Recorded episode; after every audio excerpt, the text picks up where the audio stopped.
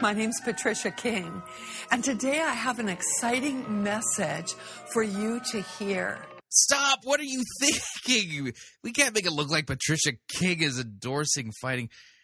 Hi, folks. Uh, Chris Rosebrough here. Just want to remind you, Fighting for the Faith is listener-supported radio. That means we depend upon you, your generous gifts, and your financial contributions to continue to bring this important radio outreach to you as well as to the world. And unfortunately, we don't have the, the major cash resources that Patricia King does, but we have you, our listener audience, to help uh, support us financially so that we can keep bringing this radio program to you and to the world.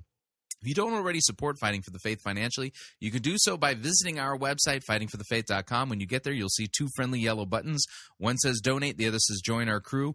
When you join our crew, you're signing up to automatically contribute six dollars and ninety-five cents every month to the ongoing work and mission of Fighting for the Faith and Pirate Christian Radio, and there are perks to being a crew member. Just keep listening to the program to find out what the latest perk is. And, of course, if you would like to make a one-time contribution, you could do so by clicking on the donate button, or you can make your gift payable to Fighting for the Faith and then send that to Post Office Box five oh eight, Fishers, Indiana, zip code four six zero three eight. All right, on to the program. We loved making it. We hope you enjoy listening to it. Here we go.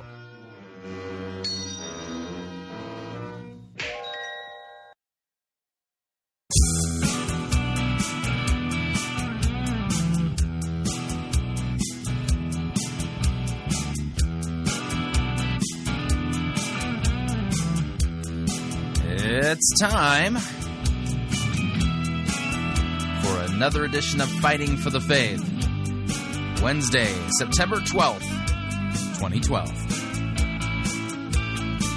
All right, so yesterday I was supposed to tell you about what happened to the radio station in the South Pacific. I was all excited to tell you. I wrote it down. It was in my notes. It was staring me right in the face, and somehow I never got around to it. Ah, creeping decrepitude. One of the embarrassing parts about growing old, you can hide your own Easter eggs. I'll give you the report here in a second.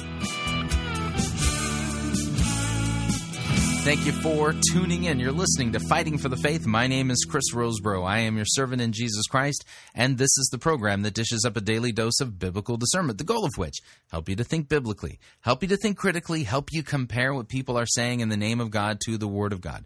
The idea here is we slow down. Listen, there's a lot of people out there making claims about God, what he wants from you, what he expects from you, what his will is for your life, and, and giving you steps that you're supposed to apply to whatever regarding God. And what we do is we take those claims, we take those assertions, we take those statements to see if they square with what God has revealed in his written word. Why? Well, because all Scripture is God-breathed, and so everybody who brings a teaching to us regarding God, including me, is to be tested by the Word of God. Is what they are saying, is what I am saying, is what anybody is saying true? Is that what God really said? Is that what he intended us to understand when he had certain passages penned and written uh, by by means of his Holy Spirit?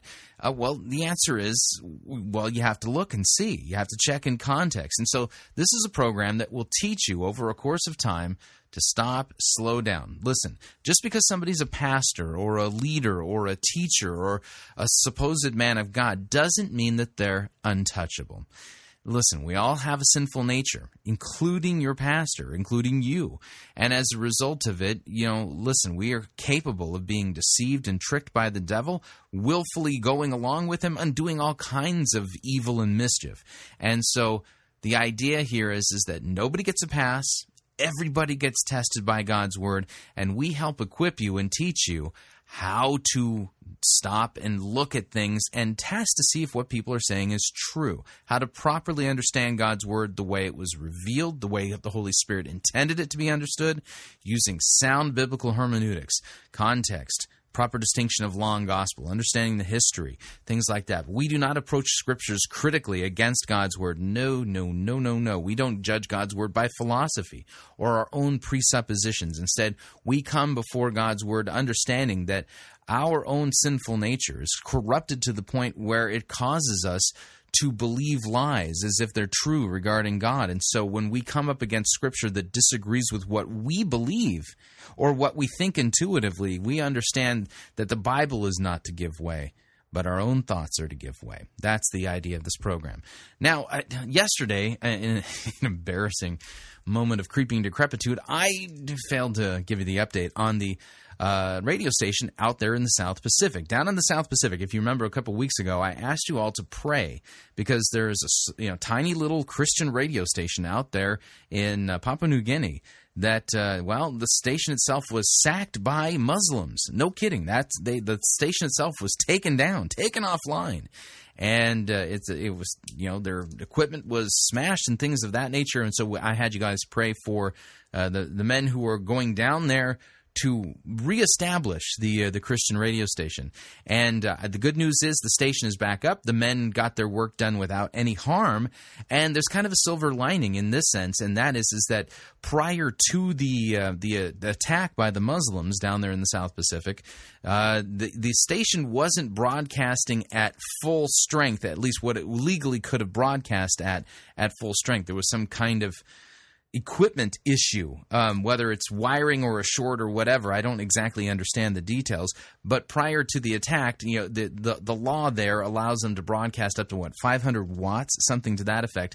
And they were, they were in the two hundreds. So they weren't even broadcasting full strength, and it, it was some kind of an equipment issue. Well, since the Muslims took out the station and it, they had to rebuild, you know, everything kind of from the ground up, Um, what what ended up happening is is that once everything got back in place and they tested to see, you know, what the station was broadcasting at, wouldn't you know, they're now broadcasting at the legal five hundred watt limit, which means that their their signal is actually hopping across the parts of the Pacific and reaching uh, remote islands that uh, hadn't been hearing the station before. And the nice thing is is that uh, these these are programs on the station that are proclaiming the gospel, Christ and Him crucified for our sins, and teaching repentance and the forgiveness of sins. They're not broadcasting, um, you know, the heretical, nonsensical, narcissistic stuff that you're getting from um, other, you know, religious broadcasters like, you know, Hillsong or, you know, or any of the televangelists and stuff like that. So continue to pray for this uh, fledgling station down there in the in the South Pacific that broadcasts some of the programs here from Pirate Christian Radio, and we'll pray that uh, the the gospel bears fruit and, and leads to repentance and the forgiveness of sins, and that people are brought to faith and trust in Christ down there in the South Pacific through uh, these folks' efforts. So, good report. All right, let's talk about what we're going to do on today's edition of Fighting for the Faith. It is Wednesday, and that is the normal slot at the at the moment uh, regarding my schedule, where I I plug in the uh, The the moving the moving target that is our weekly light edition of Fighting for the Faith. It's not that the program deals with a topic that's light. It's just that it's a singular issue. I turn the the, uh, the microphone over to someone else, and we've been currently working our way through uh, the Reverend Ron Hodel of uh, Faith Lutheran Church in Capistrano Beach, California. His series of lectures that he recently uh, delivered uh, on Paul's epistle to the uh, to the church at Colossae. Fantastic set of lectures, worth the broadcast, and so we're going to just dive right into it. Without any further ado, here is Ron Hodel. All right, we're in Colossians. Um, we want to get uh, chapter one, and I'm just going to go ahead and read. Um, I'll read from the beginning just to uh, put everything in context um, through verse twenty. Paul, an apostle of Christ Jesus by the will of God, and Timothy, our brother, to the saints and faithful brothers in Christ at Colossae, grace to you and peace from God our Father.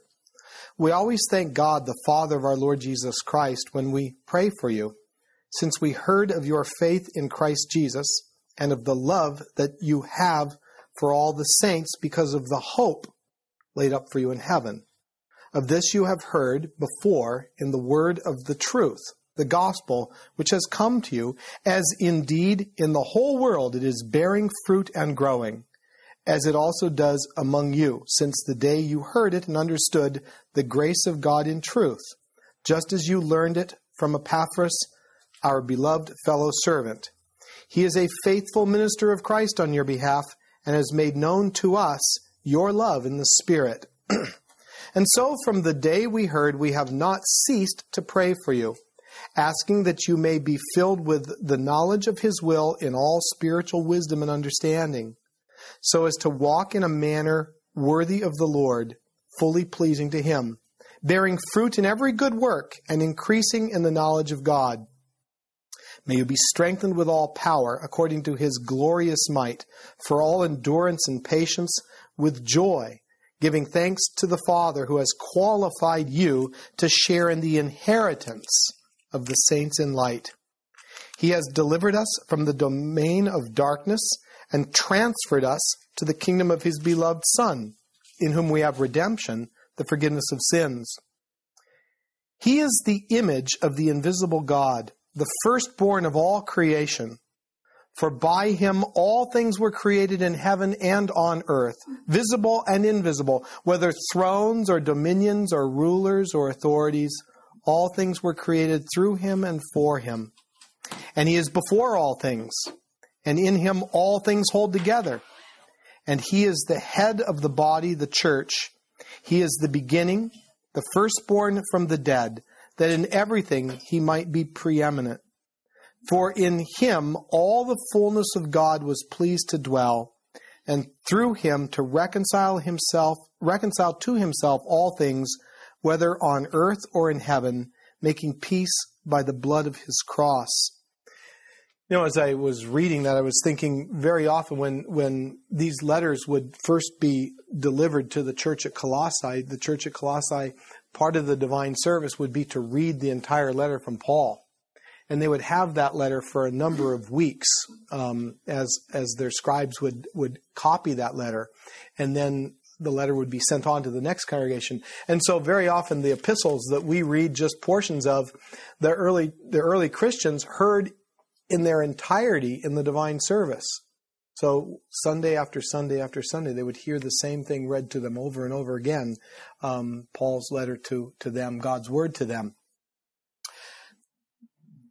He is the image of the invisible God, the firstborn of all creation. That's uh, verse fifteen. As we work through this, there's a couple of words that we need to take a look at. The first is image, and, and the second will be uh, firstborn. I was going to try to uh, uh, bring up a, a, a YouTube video. It's absolutely hilarious. I, I don't know if you saw um, uh, My Big Fat Greek Wedding, but the father is in the car and his daughter's sitting in the front seat and her got two friends in the back seat. And he's he's saying in the car, he said, "Give me a word, any word, and I'll show you the root of that word is Greek." And, uh, and he goes, "Arachnophobia."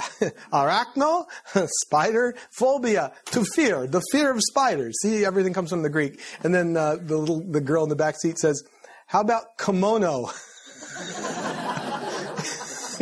Kimono, kimono.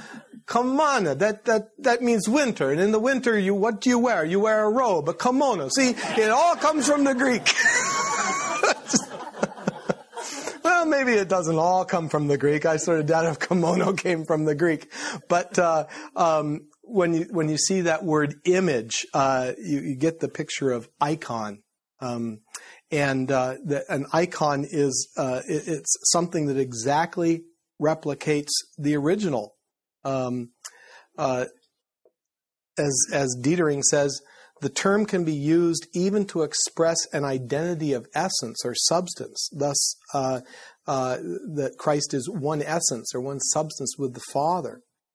Um, so an icon is that visible thing, which corresponds to the original, which is often invisible. And so you click on the icon on the computer and, um, the program comes up. Um, Uh, I've got a couple of icons. Uh, I think they're copies. Um, I probably couldn't afford a real icon um, in my office, and uh, you know, it's it's uh, it's the image of the invisible God on a, on a on a true icon. There's no one artist that that paints an icon. Um, you uh, might be the one who does hands, and you do faces, and you do legs, and you do feet, and you do you know. Um, Uh, d- just different things. And so the, the, the image is not just one person's work, but the work of many different people. Um, but uh, so icon, um, click on the icon and the original pops up. Jesus talks about uh, icons too. Um, it's a beautiful story that you remember uh, when uh, he they are asking Jesus, um, is it lawful to pay taxes to Caesar or not? And uh, Jesus uh, says, well, let's see. Um, anybody have a coin? And, of course, they had a coin. Um, they probably shouldn't have had a coin, but they had a coin. And uh, he said, whose image and likeness is on the coin? And they said, Caesar's. And Jesus said, well, if it's uh, if he's got his picture on it, it must be his, so you probably should give it back to him. You know, he says, uh, uh, and then Jesus said, uh, um, uh, render to Caesar the things that are Caesar's, and render to God the things that are God's. And the and and whose icon, who, who whose image is on us? You see, in the waters of holy baptism, we um, have been grafted into Christ, and um, we belong to Christ. Uh, it, if if the coin is Caesar's, Christ's image is on us. And so we belong to him. Paul writes here and says that, that Jesus of Nazareth, whom they could see, is the visible image of the invisible God. Jesus is one in essence with the Father. If you want to know what God the Father is like, God the Father who is invisible, look to the icon. Look to what is what is visible. If you think Jesus looked like any other Jewish man of, of the day, but seeing Jesus, they had seen the eternal God. Jesus uh, said to, to the disciples, um, have you been with me for so long? This is John chapter fourteen, verse nine. Have you been with me for so long, and still you do not know me, Philip? Whoever has seen me has seen the Father. How can you say, show us, show us the Father? Now, of course, the disciples didn't get that on their own. That had to be given to them, had to be revealed to them by Christ, um, first to them, and then, of course, through his word to, uh, to us as well. Uh, there are other places uh, in Scripture where the word uh, image uh, shows up as well. And uh, uh, one place where we could go for that is in, uh, Galat- uh, is in Genesis chapter one. In Genesis chapter one, verse twenty-six, it says, then God said, let us make man in our image, after our likeness, and let them have dominion over the fish of the sea and over the birds of the heavens and over the livestock and over all the earth and over every creeping thing that creeps on the earth. So God created man in his own image. In the image of God, he created him. Male and female, he created them. And God blessed them. And God said, let uh, to them, be fruitful and multiply and fill the earth and subdue it, and have dominion over the fish of the sea and over the birds of the heavens and over every living creature, every living thing that moves on the earth. So Adam was created in the image of God. Um, Adam not only reflects God's character, he's also God's representative in the world, and he's the steward over all that God has made. And then, if we uh, move on to uh, First Corinthians chapter fifteen, Paul uses the idea of image to illustrate a contrast between the first Adam, Adam, and the second Adam, or the last Adam, Christ. Uh, Paul says in First Corinthians chapter fifteen, verse forty-five, thus it is written, the first man, Adam, became a living being. The last Adam became a life-giving spirit. And so if you think about the comparison, we have the first Adam who was created to be uh, in the image of God, to to um, portray his, his, his uh, if you will, to, to uh, reflect God's character. Um, but the problem with Adam is he desired to be like God. Uh, he sought to exalt himself and uh, thus disobeyed God and thereby lost that divine image for all humankind. All right. And what's the image of God that Adam lost? Well, Adam lost that original holiness and righteousness. That's gone, in which God had created him. Um, there were some things that he retained, and uh, Genesis chapter chapter uh, nine verse verse six talks about what was retained.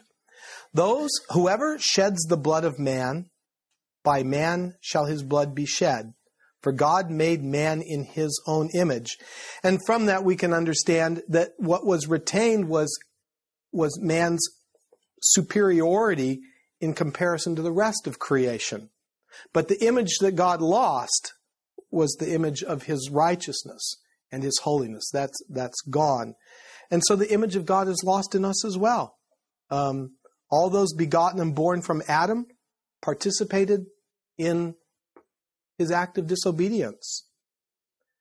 He is the image of the invisible God. Now, a synonym to uh, the word image that comes up in Scripture is also uh, the word uh, form. Uh, let me just uh, read a passage from Philippians chapter two, beginning at verse five. Have this mind among yourselves, which is yours in Christ Jesus, who, though he was in the form of God, did not count equality with God a thing to be grasped. Um, not only is he fully God, he's also the second or last Adam. And so in contrast, Jesus acts very differently from the first Adam. And Paul shows us how in, in that uh, Philippians chapter two verse. Jesus is in the form of God. He is the image of God, and yet he didn't count equality with God a thing to be grasped, but he humbled himself, took on the form of a servant. He was born in the likeness of men. So there's another comparison there. He was obedient even to death on the cross, and by doing that, he has restored for us God's image.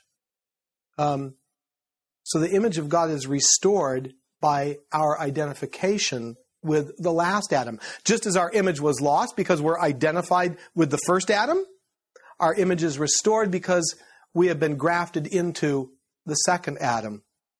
Um, and of course, all that takes place at baptism. In Colossians chapter two, just kind of jumping ahead into verse chapter two, verse eleven, Paul writes, "In him also you were circumcised with a circumcision made without hands, by putting off the body of the flesh by the circumcision of Christ, having been buried with him in baptism, in which you were also raised with him through faith in the powerful working of God, who raised him from the dead. And you, who were dead in your trespasses and in the uncircumcision of your flesh, God has made alive together with him, having forgiven us all our trespasses." Just kind of a uh, side note on that. When when you think about baptism, you know, very often people make the comparison, uh, Jesus' baptism and our baptism, right? I mean, they're baptisms, so there's those are the comparisons, and and you can make a lot of different. You can say, well, Jesus was older when he got baptized, and so maybe we need to be older when we get baptized. Um, you can do all kinds of things like with with that. The comparison isn't Jesus' baptism and your baptism. The comparison we need to make is circumcision and baptism. That's the comparison Scripture makes. That's the comparison Saint Paul makes. Baptism replaces circumcision. Okay?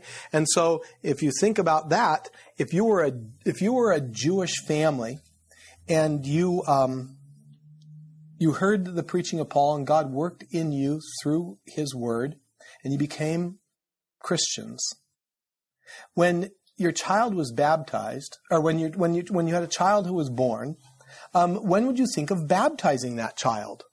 Well, if circumcision is replaced by baptism, circumcision happened on the eighth day.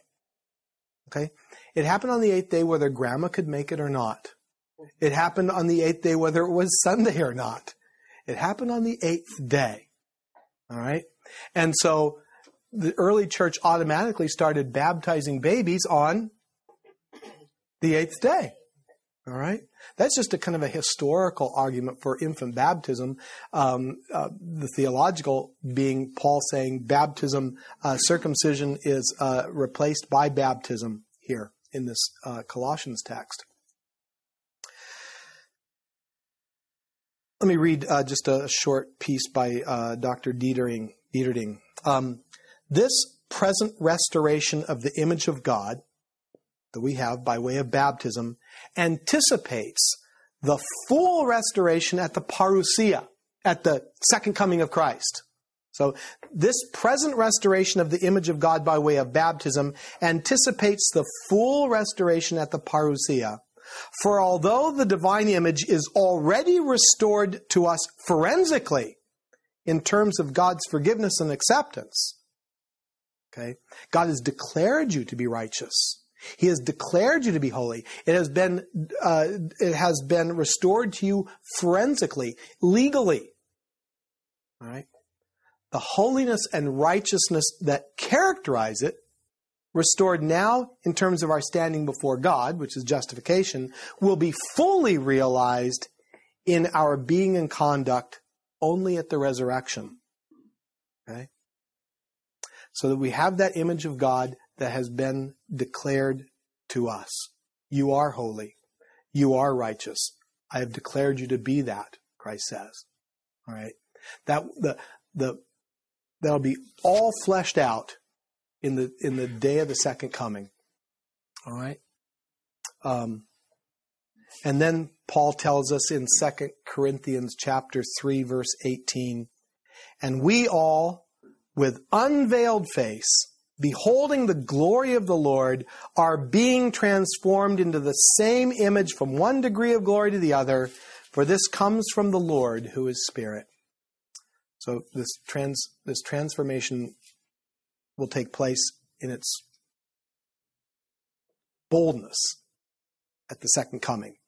So he is the image of the invisible God, the firstborn of all creation.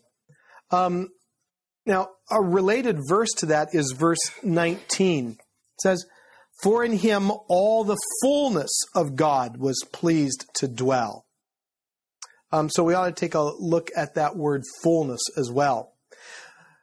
Paul had to use that word fullness because it was a loaded word. Um, it was a technical term. Uh, the, the, the heretics in Colossae were using that word to talk about the fullness of the pantheon of gods that are out there. Um, and so, as Doctor Dieterding says, in antithesis to any notion of a redeemer being one of many deities, or anything less than God Most High, Paul asserts that with the incarnation, all the fullness of the deity came to dwell in Jesus of Nazareth, who is the beloved Son of God the Father. So rather than the true deity not having anything to do with fallen man, not having anything to do with this broken creation of, of matter, Paul says no. The fullness of God came to dwell in Jesus of Nazareth, born of the Virgin Mary. Um, he rubs shoulders with it. He gets down into the dust with it. All right? God's not so high like the like the uh, the Gnostics would teach that he couldn't have anything at all to do with anything that ended up being created. Um, and so there'd have to be these lesser deities that finally the lowest of the ones could have a some sort of connection with with matter. No, Paul says. No. The fullness of God dwells in in Christ.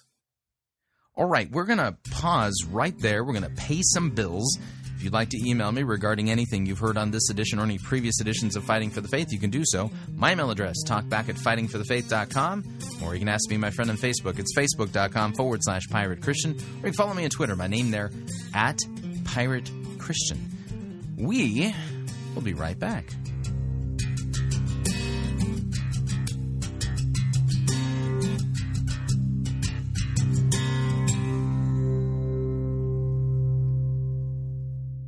Unless your righteousness surpasses that of Rick Warren, you cannot be saved. You're listening to Fighting for the Faith.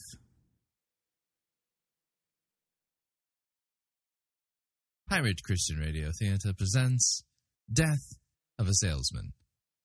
Are ye a salesman? Why, yes, I am. Can I interest you in some... Ah!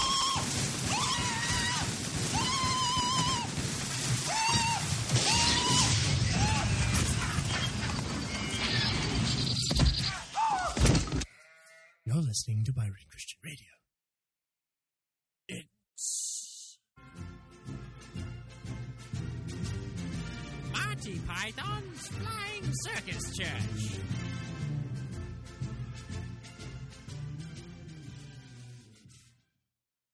Hello. I wish to register a complaint. Uh, we're closing for lunch. Never mind that, my lad. I wish to complain about the sermon that I purchased a day ago from this very boutique. Uh, yes. Uh, what what's wrong with it? I'll tell you what's wrong with it, my lad. It's a dead sermon. That's what's wrong with it. No, not possible. You just preached it wrong. Look, matey, I know a dead sermon when I preach one, and I know that the sermon I preached yesterday was certainly dead. Jesus Christ wasn't mentioned once, not even in the footnotes. No, no, you just weren't charismatic enough. Remarkable sermon, beautiful imagery. The imagery, don't enter into it. It's stone dead. No, no, no, no. You're just not open-minded enough. All right, then. If it's not dead, then I shall be able to preach the gospel. I read a portion of it. Ahem. And then the camp counselor told all of the woodland creatures to become more righteous, so that they too could get to the place called heaven. You, you see what I mean? This is ridiculous. Yeah. I found the gospel in the sermon. No, you didn't. That was you just writing the word gospel on the cover of the room temperature sermon. Well, I never. Yes, you did. I, I never, never did anything. This entire sermon fails to preach anything that's worth anything to anyone.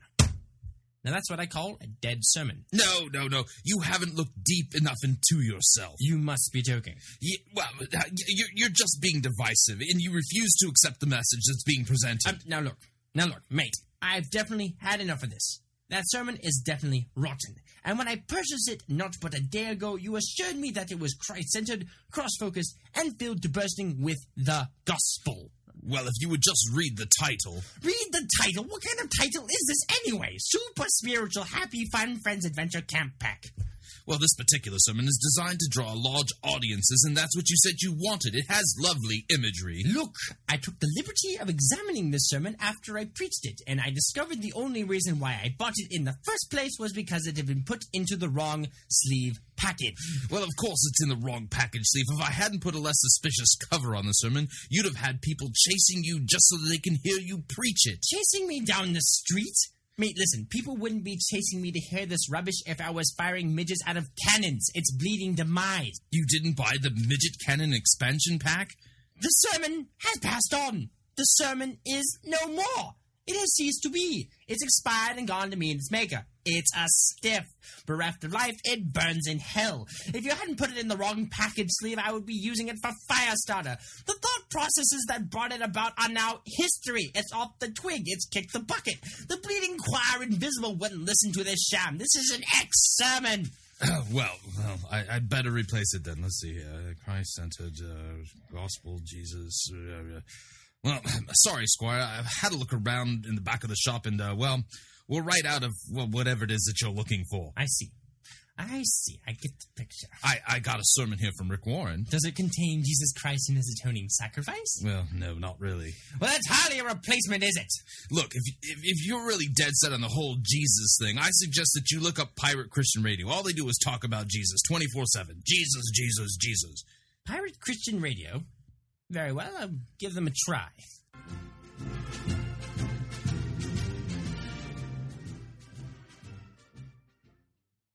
Hello, I'm Brandon House with Worldview Weekend. I want to invite you to visit our website, worldview weekend dot com, and find out about my brand new book, Religious Trojan Horse. This is a book I've been working on for two and a half years, and it describes in great detail how the left and the right are coming together both religiously and spiritually to build a false dominant church. You can find all the details at worldview weekend dot com. Again, it's Religious Trojan Horse. It's five hundred pages, over six hundred footnotes. Now, while you're at worldview weekend dot com, I'd like you also to check out our Situation Room. You can have access to over eight thousand dollars in biblical Worldview Weekend resources, including over fourteen hundred M P threes of my daily radio show and biblical Worldview Weekend keynote presentations. You can also watch about one hundred fifty of our Worldview Weekend D V Ds on demand as a member of the Situation Room. Full details for that are at situation room dot net, situation room dot net. You can also visit our website and find out about our free biblical Worldview Weekend rallies held all over the country. All the details are at worldview weekend dot com.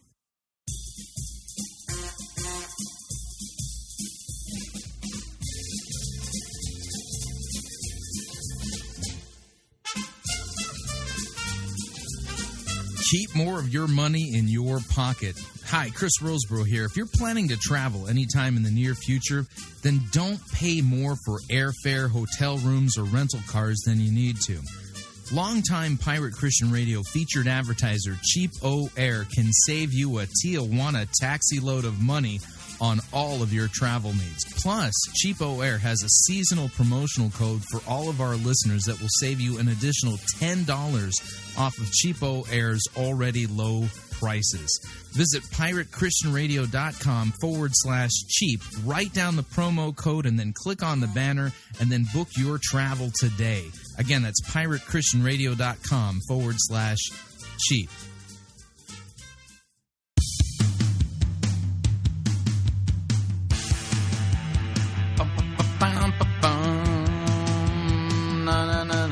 All right, we're back.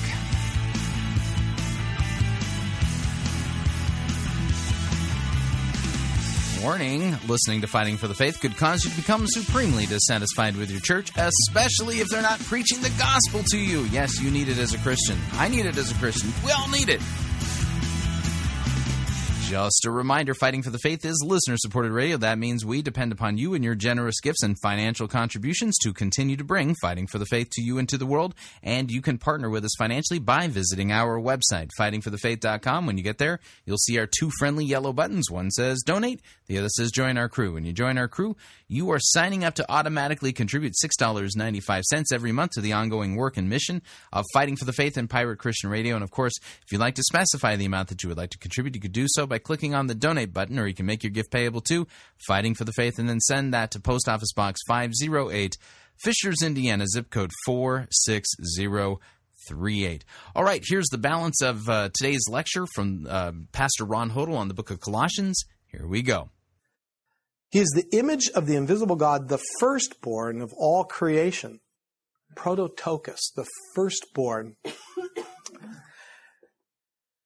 Arius, who was a fourth century heretic, um, the spiritual father of our neighbors across the street, the Jehovah's Witnesses, misused the word firstborn.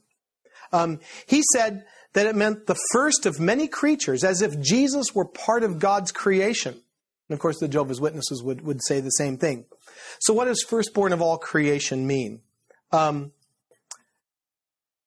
as we as we get into this, a couple of... Uh, Couple of points. Um, in theology, there's something called hermeneutics.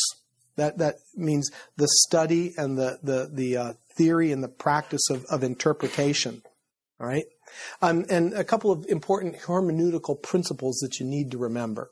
They're not hard. Uh, there's there's many of them, but they're not hard. First, let Scripture interpret Scripture. Just let the Bible interpret the Bible. All right, which which means kind of a, a second to that is let the many clear passages interpret the less clear passages. So if you have a passage that's that's really kind of hard, you look for other passages that are talking about the same kind of thing that might be more clear, and let let the Scriptures interpret themselves. Um, another uh, hermeneutic would be never read a Bible verse. Now, I don't know that my hermeneutics books talked about it that way, but in other words, uh, read the the Bible verse in its entire context. Don't just pull a verse out of uh, out of the blue and and uh, run with it. You know, um, just, what, what is the Lord going to speak to me today? You know, and it's kind of like that. Um, Judas killed himself. Ooh, um, maybe I better pick a different one. Go and do likewise. Oh no, no, uh, you can't. You can't do that. You can't do that. It's not. It's not a. It's not a a, a, a magic book like that. You read the whole thing in context. You got to do that. So we'll use some good biblical hermeneutics to to understand what the word firstborn means. Um, And what do other Bible verses or passages say about Jesus and the word firstborn? Well, we run across it. Um, we run across a verse in John chapter one. John one, one through three. In the beginning was the Word, and the Word was with God, and the Word was God. He was in the beginning with God. All things were made through Him, and without Him was not anything made that was made. All right? Everything was created everything that was everything that was created was created through Jesus. And that means that Jesus couldn't be created because all things that were created were created through him. Uh, another word or another thing we know about the word firstborn is that it can be a title. I am the firstborn of uh, Ron and Lorraine Hodel. I am their, their, the, the first child of their creation. Um, but firstborn can mean more than just a description of when somebody was born. It can, it can be a title. For example, in Psalm eighty-nine, twenty, verse twenty-seven, that psalm celebrates David, King David, David as the firstborn, the highest of the kings of the earth. So it says of David, the firstborn, the highest of the kings of the earth. Well, right away, we know David was not the first king of the uh, on earth. Okay?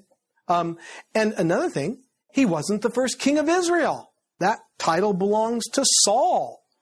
Um, he wasn't even the firstborn in his own family. Uh, firstborn was a, is a title here. It's the one who is privileged. Um, you think about Esau, uh, Esau and, and, and, and Jacob. Um, Esau was firstborn, all right? Um, but, and not, not Jacob. But later on, of Jacob, whom God renames Israel, God calls Israel, Jacob, God calls Israel his firstborn, his title, um, to, to Pharaoh. Moses, speaking for God, says to Pharaoh, from Exodus chapter four, verse twenty-two, "Then you shall say to Pharaoh, thus says the Lord, Israel is my firstborn son." Right? It's a title. Um, and so if you think about it, that last plague that seemed and was so tragically terrible, the death of the firstborn of, of, of the Egyptians, Um, ultimately, that that plague was named by Pharaoh, not not by God, if you will. Um, so the battle finally comes down to whose firstborn is going to live. You know, is it your firstborn or my firstborn? God says, you want it, you want it to come down to that. You're killing my firstborn. Well, then let's see. So Jesus is the firstborn because the Heavenly Father declares him to be the ruler of all creation, the one who inherits the whole thing, the one who has created the whole thing. There's another interesting connection. Uh, the, the title firstborn is similar to the, uh, the term used for wisdom in Proverbs eight. And we saw that wisdom ultimately refers to, to Christ in, in Proverbs. In Proverbs eight, uh, wisdom begins speaking of himself uh, as the beginning. And then in Proverbs eight, verse thirty, wisdom is identified as the master craftsman. Wisdom is the master craftsman by whom Yahweh made all things, which sounds very much like what Paul is saying here in Colossians, where he speaks about Christ being the creator of all things. He is the master craftsman being referred to back there in Proverbs chapter eight. He is the image of the invisible God, the firstborn of all creation. Now, before the fourth century, there wasn't a controversy about that verse. It just, yeah, we, we get it. Um, he's, he's the, he's the, uh, he's the firstborn of all creation. He's the creator of it all. And then, uh, as, uh, As, as uh, a couple early church fathers, Origen and um, uh, Justin Martyr, uh, understood this as Christ's sovereignty over all creation. Um, and then along come the Arians and the Arian controversy.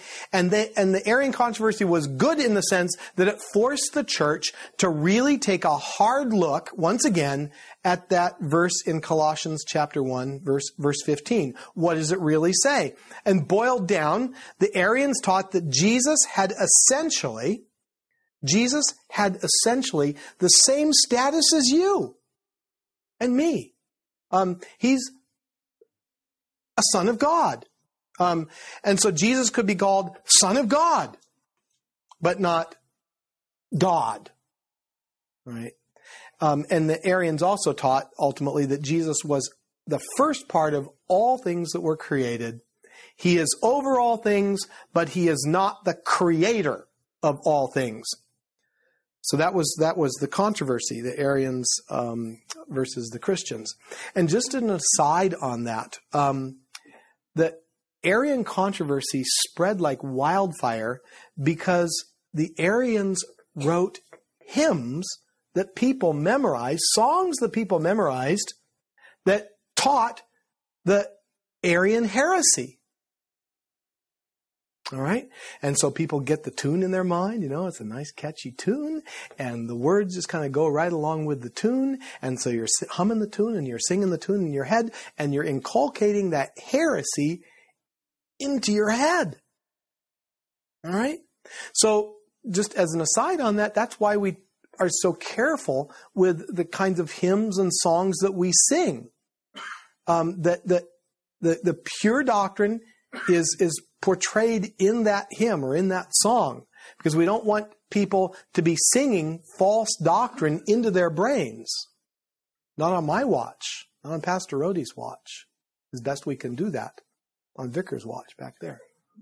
Um, Vicar's got our backs. Um, uh, um, so Arius, fourth century, uh, taught uh, a refuted Uh, I'm sorry, Athanasius refuted um, Arius on two counts. Athanasius pointed out that the, that in Scripture Jesus is called only begotten. All right, he, he what Arius, what what um, Athanasius does, and you remember the Athanasian Creed. We hear that uh, he didn't write that creed, but it but it uh, says what Athanasius uh, uh, what he what he taught. Um, Athanasius uses Scripture to interpret Scripture. Athanasius points out that in Scripture, Jesus is called only begotten. And firstborn needs to be explained in harmony with that truth. Um, scripture interpreting Scripture. And then, of course, uh, only begotten starts to have its own set of challenges. Uh, you know, we, we can run across that in uh, John chapter three, verse sixteen. For God so loved the world that he gave his only begotten Son, that whoever believes in him should not perish but have eternal life. And I always encourage people to memorize that next verse as well. For God did not send his Son into the world to condemn the world, but that the world might be saved through him. Right? Important verse to remember as you read John three sixteen. So I like to think of, of only begotten this way. We make things that um, don't share in our nature.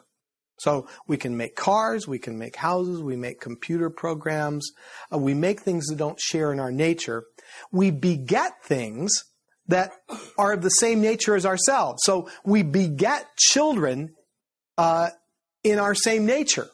Um, and that's why, you know, the, the term making babies, making babies, sounds so weird. Making babies. It's it, the two don't go together. Um, one's kind of an industrial word, making, you know, um, uh, and, and as opposed to begetting, doing God's work after him. So only begotten means that the, the Son is true God and not part of creation. He's in relationship to the Father in his essence, and his essence derives from the Father. He is of the same substance or essence of the Father, and yet the triune God is eternal, without beginning, without end, and all of this begetting, um, all of this firstborn, it all happens outside or without reference to time. We're always stuck in time, um, but God isn't in time. Uh, so it's a, it's drawing a picture of a, of a relationship. So Athanasius says Scripture interprets Scripture, and a good understanding of only begotten informs our understanding of firstborn. And then Athanasius also says, read the verse in context, Arius. Look at, at, at First Corinthians, uh, I'm sorry, at Colossians chapter one, sixteen and seventeen. For by him all things were created, in heaven and on earth, visible or invisible, whether thrones or dominions or rulers or authorities, all things were created through him and for him. And he is before all things, and in him all things hold together. Um, so right there, it says that Christ created all things. He's distinguished from, from every created thing. Christ is not part of what was created. He's not part of what he created. Anything that was created in heaven or on earth, visible or invisible, he, he adds these, these uh, uh, different words to kind of just make the point. Everything um, was created by Christ. He's the source of all things created. He preexists anything that was created, which means that he himself has existed from all eternity. And in fact, if Paul had wished to say otherwise, he certainly could have done that, and he would have done that on something this important. On something this important, he would have been very clear uh, that, you know, Jesus is part of creation, so uh, not not true God. I'm gonna, gonna make that clear, but he doesn't do that. He makes it very clear that he is before all things. He's the creator of all things. He's the only begotten, uh, firstborn of the Father. Um, outside of reference to time. I think the same, same with the words, this is my body. Jesus could have used different words. He had the words to do it. But he didn't do that. He said, this is my body. He could have said, this represents my body. Would have made it much more clear for everybody. Right? But he doesn't do it. Um, so we take Jesus at his words. We take Scripture uh, at its, at its word. So, for by him all things were created in heaven and on earth. Verse sixteen. We saw in verse fifteen, Jesus is unique and his reign is extensive. Not only is the, he the creator of all things, he's also supreme over all. Without him, nothing came into existence. And then Paul adds, in heaven and on earth, to reinforce the point that Christ mediated the creation of everything. And we'll talk about that a little bit later because it comes up. And then we also run into the words by him and in him and through him and for him in this section. Um, and each of those phrases uh, has, has a, a distinctiveness about it. So using the words through him or, or by him, Paul designates Jesus as the agent of all creation. He is the word by which the Father spoke everything into existence. The Father creates by his word. And the Spirit broods over the chaos there to bring it to life. For by him all things were created, by him and in him. And that's more than just synonymous with, with, with uh, through him. So when Paul uses the words, uh, let's see, Paul uses the words in Christ to talk about our, redemp- our, uh, our redemptive relationship with Christ, um, through him. By him, in him, in him, in Christ. In him indicates that creation has its existence only in relationship to Christ. In other words, not only did Christ create the world, it's in relationship with him. The world is in relationship with Jesus, whether it knows it or not. Um, by him, the whole thing holds together, Paul says. Jesus says uh, that, that he makes the rain to fall on the just and the unjust alike. Whether they know it's coming from him or not, it falls on them. Um, in him, all things hold together. It's an ongoing relationship. And so contrary to the thought of, of, of the people like the deists who say that God created the world uh, and brought it into existence in the first place and then just leaves it to run on its own, Paul says no. The universe continues to exist only in relationship to, to the one who brought it into existence in the first place. So if Christ would pull out of it, the whole thing would collapse. I, perhaps you could say it this way. Everything in existence exists only in connection with him. And that means that meaning is only going to be found, the true meaning is only going to be found in him. In fact, without the lordship of Jesus Christ, the world wouldn't continue. For Jesus is not only the word that created the world, he's the source of of its restoration. By him, in him, and for him. For him. Not as something to play with. He didn't create the world so that you'd have a, a thing to play with. Um, Dieterding says, all things were created with a view to Christ's redemptive work, which would restore creation after its fall and corruption to that very good status in which the Creator first made it. So Paul's saying that our Lord is also the goal of creation. That God created the world perfect. Even though it's fallen, it's not his intention to leave his creation in its fallen state. So where's time headed? Which we started this whole section with at the beginning of, of, of Colossians. Time is headed toward a goal, and that is the redemption that Christ accomplishes. It's a redemption that he, that he worked on the cross. It's a redemption that he has applied to you through word and sacrament. You are redeemed. You are declared holy. You are declared righteous people. And it's all heading toward a goal, the very end, or, you know, at the time when Christ returns, that all of that goes from being simply a declaration to being reality, visible for us to see. Well, the Lord be with you. And also with you. All right, so what'd you think? I'd love to get your feedback. If you'd like to email me regarding anything you've heard on this edition or any previous editions of Fighting for the Faith, you can do so.